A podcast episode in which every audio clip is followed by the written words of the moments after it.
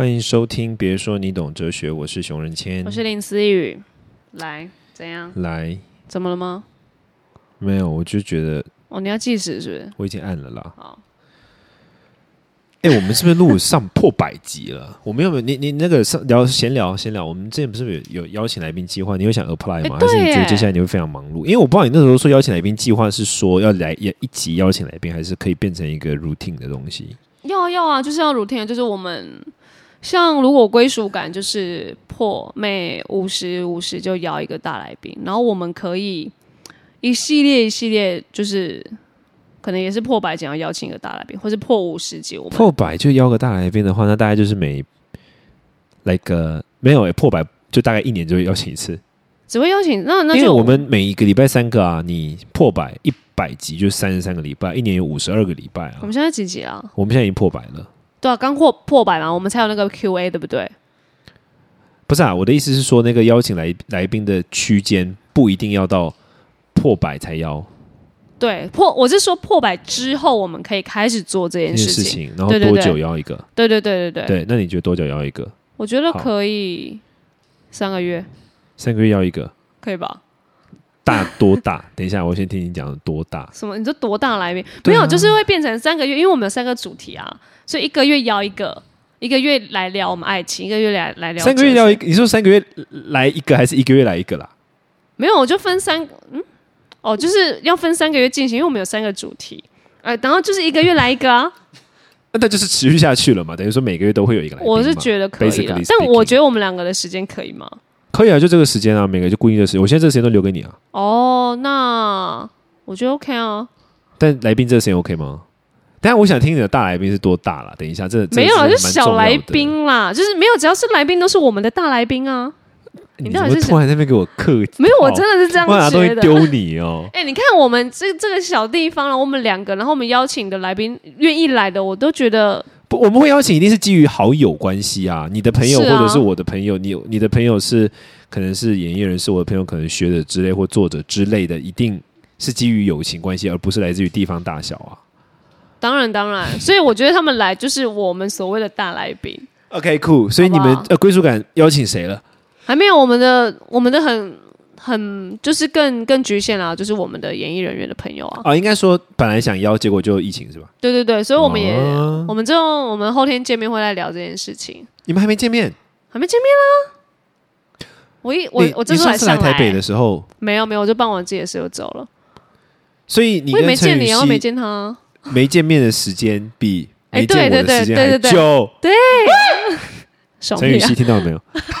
他真的不会听 啊，哎，听到没有？听到没有？哦哎，那个思雨在我这哦，注意一下，稍微注意一下啊。先见我思雨在我这啊，你你稍微注意一下哦。这个嗯，对啊，所以我觉得大家也可以给我们一些 feedback 啦，就是。来宾人选吗？可是我觉得有点难分，不然我们就不要分三个主题，就是来的人我们就聊他跟我们之间的东西，我们丢一个主题这样子，可啊，对啊，因为对啊，可，我觉得听听起来可，听起来嗯是可行的。Yeah，I mean，哦，我觉得我觉得对啊，我觉得有多不少的人不不同的人来听，应该是会是有趣的啦。我觉得会是有趣的。你这边可以多一个麦克风吗？这这这买就好了，那么简单的事。哦，因为我跟陈雨希是要到另外一个地方去录，假如我没有邀大来宾的话那当然就是再再买一组就好了，一组没多少钱。，OK，那我跟陈雨也过来这边录好，可啊，你们这钥匙交给你，我不在的时候就交给你。直接反正想说要约出，因为我们没有办法，我们那个设备是没有办法多一支麦克风只。是我不知道为什么家就是给那种很很想昏昏欲睡的感觉。对啊，宋文清已经要在那边又又要睡着还没进入主题前就已经要昏要昏了，打我现精神来。好，没事，我们聊完可，能我们今天没有吃还魂梅啦，对呀、真的觉得嘴巴还很馋，魂还魂梅让我们觉得这很难。真的好。了，我今天想聊的主题是一个非常非常哲学性的主题，叫自由。嗯，思雨觉得自己自由自由吗？没有想说自由跟哲学，然后你说非自由常非常哲学你知道自由观念是来自于哲学？对啊，自由很哲学啊。你觉得你自己自由吗？我觉得啊，我觉得还行啦。问题一跟问题二，首先你觉得你自己自由吗？嗯以及为什么？你觉得你自由？OK，Why？、他他一定要有一个哦，我很自由，跟我不自由，他一定要非黑即白的答案吗？你可以随便论述啊。我想要听听，好好因为我啊，我跟你讲，我今天想要带入的是，呃，一般人可能看待自由是用一种标准，但我要从告从跟大家分享说，从哲学观里面的自由可能跟你想象的不一样。那哦这样的一个观念中，所谓的哲学们、哲学者，嗯，我觉得哲学家是一个很傲慢的用词。哲学人们他们看待自由的方法以及差别是什么？所以我想听听你的观点，没有标准答案的。来，好好好，我我觉得思雨觉得自己自由吗？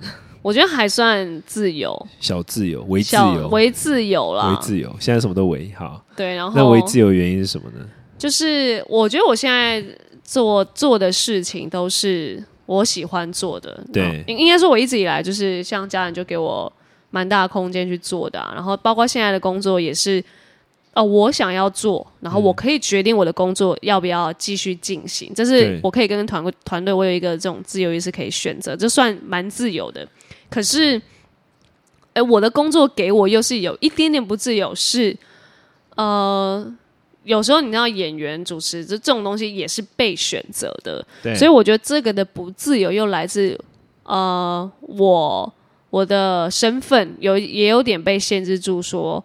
我不是自由说我要选这个戏我要演，而是我不自由在哦，我想演这部戏，但是我我是被选择的人，这样。对，我我觉得就差在这边。我的生活目前，呃，工作生活目前是这样子。好，OK，酷。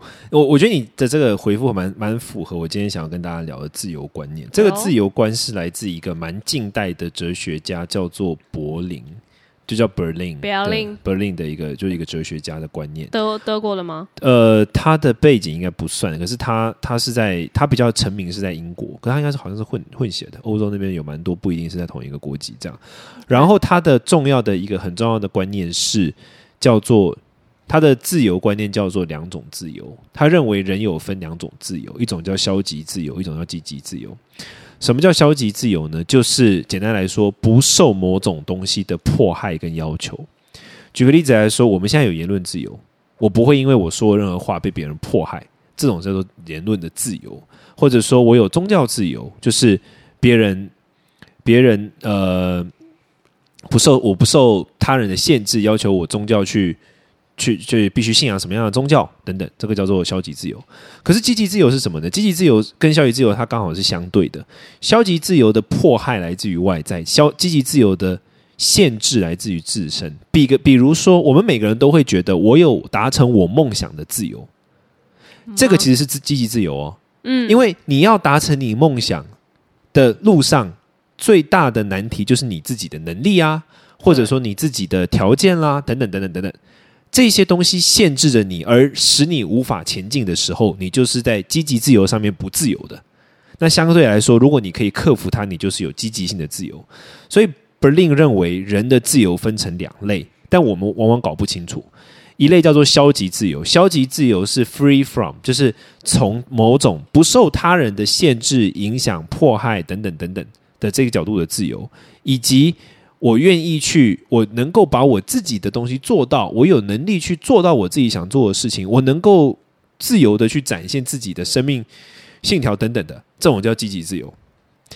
我觉得现在很常见的方式就是大家其实是分不清楚这两个自由的，因为这两个自由有时候会互相交错。举个例子来说，如果有一个人他很有很重的这个毒瘾，好了，我们讲极端一点，毒瘾，他吸毒，那他个人吸毒的情况之下，他是有消极自由的，因为没有人压迫说什么你可以啊或不可以。一般来说，没有人压迫你怎么样，没有人逼迫你吸毒，可是你没有积极自由，对吧？你因为你被毒瘾控制了，对，但是为了要治疗你的积极自由，可能就要剥夺你的消极自由，就是我逼迫你现在不准给我吸毒，把你关到乐戒所。嗯，就消极自由跟积极自由有时候会互相辅助，有时候会相抵触。这是一个很有趣的一个现代的研究，就是到底哪一个自由比较重要？哲学们在研究的哪一个自由比较重要，以及当他们产生互相抵触的时候怎么办？你说现在都还在讨论这件事情，哲学是这，但这属于西方哲学的范畴啦，不是我熟悉的印度哲学，这属于西方哲学范畴。然后，当然它是一个循序渐进，哲学是一个循序渐进会一直发展出理论的一个那个架构嘛。那我觉得，为什么我特别想要聊自由自由这个主题？这个主题是我今天没有任何人问问题情况下，我想要聊的，因为很多人会问我说，印度哲学主要是要干嘛？就是说，我们我们学这些是要为了什么？嗯，那我觉得学对我来说，印度哲学它很重要的一个 concept 跟很重要的一个 idea 就是自由，自由是。很重要的概念。在印度哲学里面，我们一般称为说，哲学的人他要往一个方向前进，那个字叫做梵语叫做 nirvana。那 nirvana 是什么意思呢？nirvana 是超越痛苦跟超越束缚的意思。那超越束缚就是自由啊，不被束缚就是自由嘛。对，可是自由有很多种，一种是消极性自由。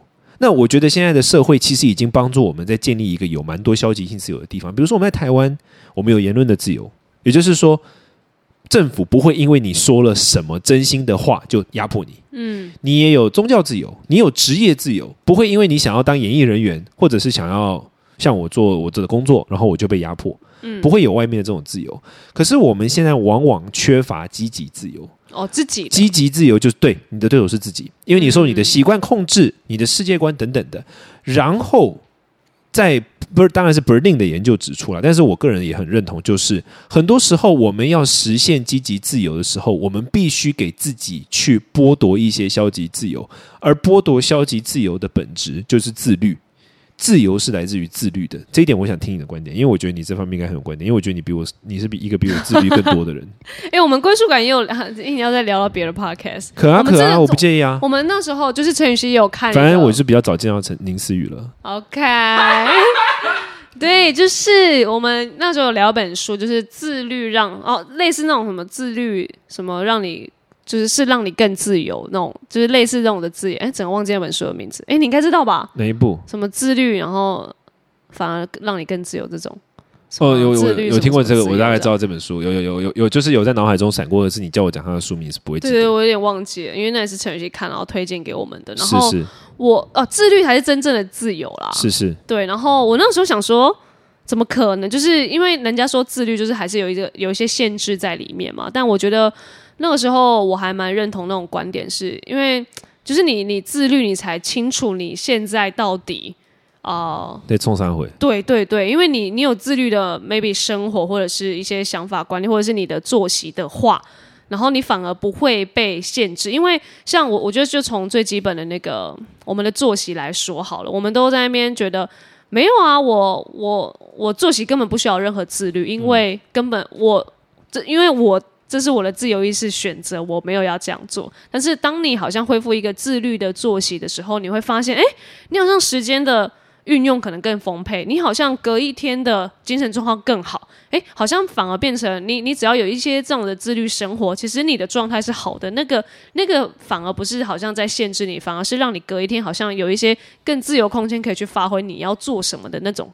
概念，可是我们的我们往往都会觉得，不要谁要十二点前就睡，好就会觉得限制我的自由。可是有时候，哎，你你选择一个十二点睡，然后开始每天每天做一点这种习惯的改变，其实好像你也不觉得那是可以被限制的东西。其实那反而是在你的自律的里面，然后你好像可以获得更多的感觉。自律这件事情很有趣，就是我前阵子听到一个在其实是大陆那边的一个，算是嗯，也不能算知识推广，反正就是 anyway，就是 apply 知识内容的一个一个人，他在分享一个观念，我觉得蛮有意思的，就是说自律其实它会给人传递的是一个叫做意志力的优越感。比如说呢，就他举了一个我觉得非常具体的例子，这个我想听，因为我想听听你的观点，因为他是从女生角度来讲，我不知道从男生角度来，从女生角度来看是不是这样。她是一个女生，她说，当当一个作为她是一个作为一个女子，然后她在餐厅里面，她在 buffet 自助餐里面夹东西的时候呢，那他可能他是最后一个很正常的身材嘛，然后看到他的他拿的盘子里面看到很多好吃的东西，他就夹了非常多，然后他看到隔壁有一个女生走过来，身材非常好，非常瘦，然后在他的盘子里面只剩下只有没几个东西，甚至于只有几个。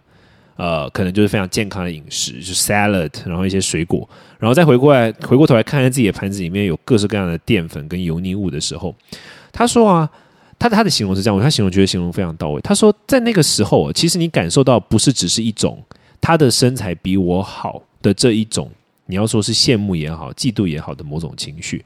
他说，更根本的是，你感受到一种他的自我意志力比我优越，因为他可以控制自己，对，我做不到。的一种感受。嗯你你觉得呢？有有这种感受吗？哦这个我觉得有哎、我有时候会、我每次看你在运动的时候，我就觉得干，只 有在这个时候，林是很夸张啊，就是林是每次我们在录音，然后就这边练他的大腿啊。你看我现在也有点蠢蠢欲动。对啊，你在垫你们脚尖到底干什么？就对你有时候会有一种，会有一种好像我不知道是不是人的本能，你会有觉得自己有一种危机感，你会觉得这个人好像某某个部分比我优越、我可是我就是处在这个危机感的圈子里面啊。所以你看旁边每个人，你就觉得意志力都很，就是每个人的意志力都很优越，这样。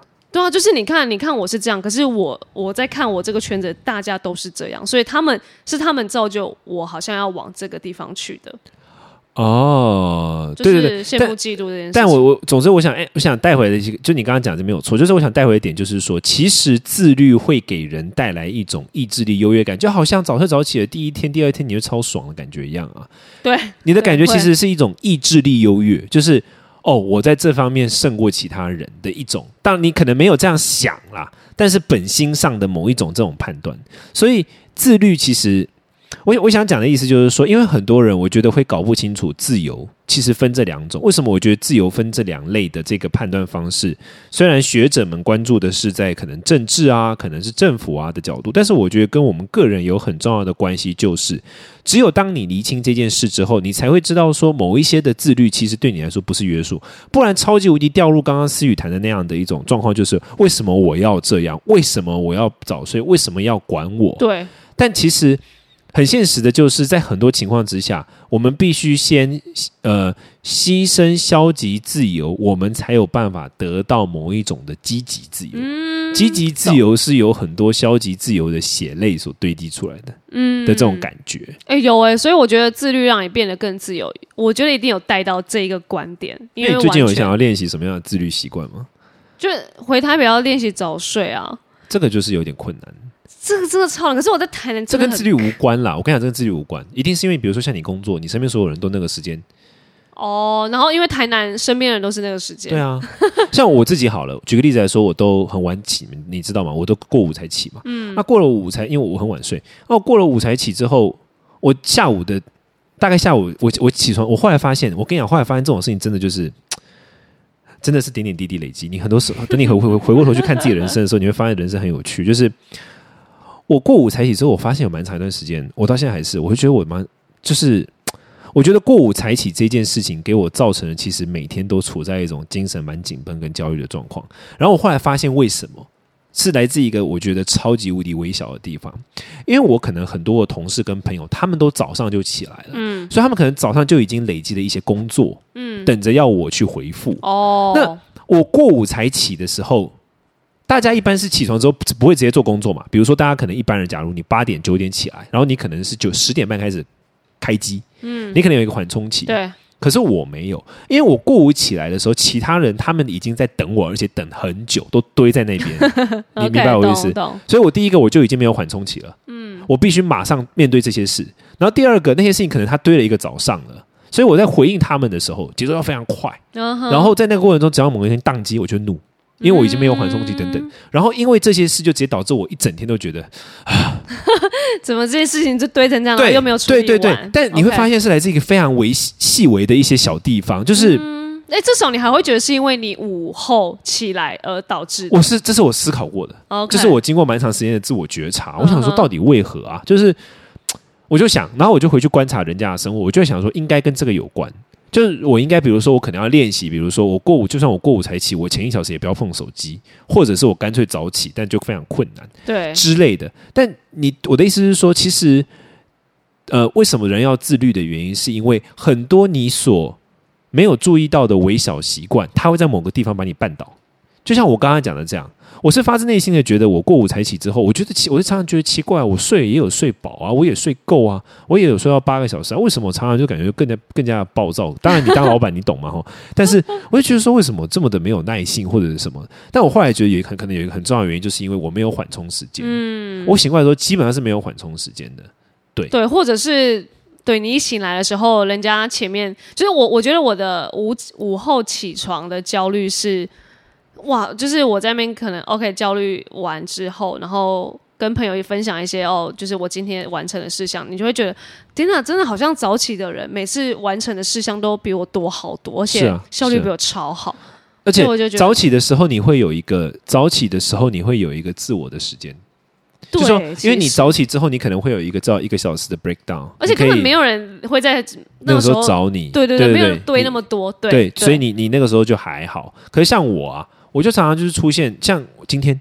我今天是差不多，因为我一点半有一个工作嘛，我也刚刚录音前我去看一场地嘛，我差不多也是，因为我就一定会十二点半起来啊，那等于是我一起来就要开始匆匆忙忙。对对对，我后来发现，就是来自于这些微小的地方、哎，我就是意识到这件事。嗯，那这个其实就是只有当我开始练习自律，它才有可能产生改变。所以我想讲的小结论就是说，呃，自律很重要的原因是因为，当然我觉得我我自己超久也难做到了，好，但我我有心向往之。我觉得很重要的，我觉得很重要的原因是因为，因为你生活中有太多小事情，其实会对你产生影响，你根本没有意识到。你看，像我，我过了这么久时间，我才发现这件事。其实你你说醒过来之后需要一个缓冲期，这很难吗？不难啊，是，你对，可是你就没有注意到的时候，你就没有发现它对你的毒害有多深。，对这，这就是我想讲的点。对，所以我觉得，呃，如果你想要得到更多的积极自由，那你得记得，你有时候必须牺牲一些消极自由，这是很重要的。对，因为我觉得我们现在要面对的有太多的事情，然后你看疫情过后有很多的事情要累积积压，然后让你去处理，或或者是你要开始步入呃疫情前的那个工作的正常的轨道。就像我跟熊仁谦，熊仁谦是一直很忙了，我就是开始又要回归到在台北之后的那种很很匆忙的生活，所以我觉得我是更要去克服跟改这个东西。但没关系，我们一起努力好吗？你一定会比我更快啦。思雨就是你就很扯，我我就觉得你很扯，你就这么健康啊，什么各方面都超扯。我根本就是个老，我就是就是你根本就是过着一个超级健康的生活。不是我之前不是，我也是，你要奔三，是奔三这件事情，我才更积极你已经达三了，哦，对，抱歉，哦，我是因为我是因为之前奔三快奔将三奔三，的在冲时候冲开始过三的这条线上面，觉得开始做，对，然后现在三了，好不好？可不可以赶快开始了？已经开了啦，开了，狂开了。好啦，希望大家，呃，因为我接下来有些东西我也想慢慢啦，我也想把一些 快大学已经混了，但是对我来说已经是，你你知道我你知道他有多混吗？就是我来台北，然后还跟他说，哎、有有有没有那个要不要先录啊？八月什么什么要调时间？他说哦，没关系，我们就九月开始录。你看整个我八月初混很久了，混很久了。我觉得是我我也我想要聚焦一些东西上了，所以呀，自由自律这方面也是我想 take care 的。好 OK，好啦，大家 do take care，下次听，拜。拜。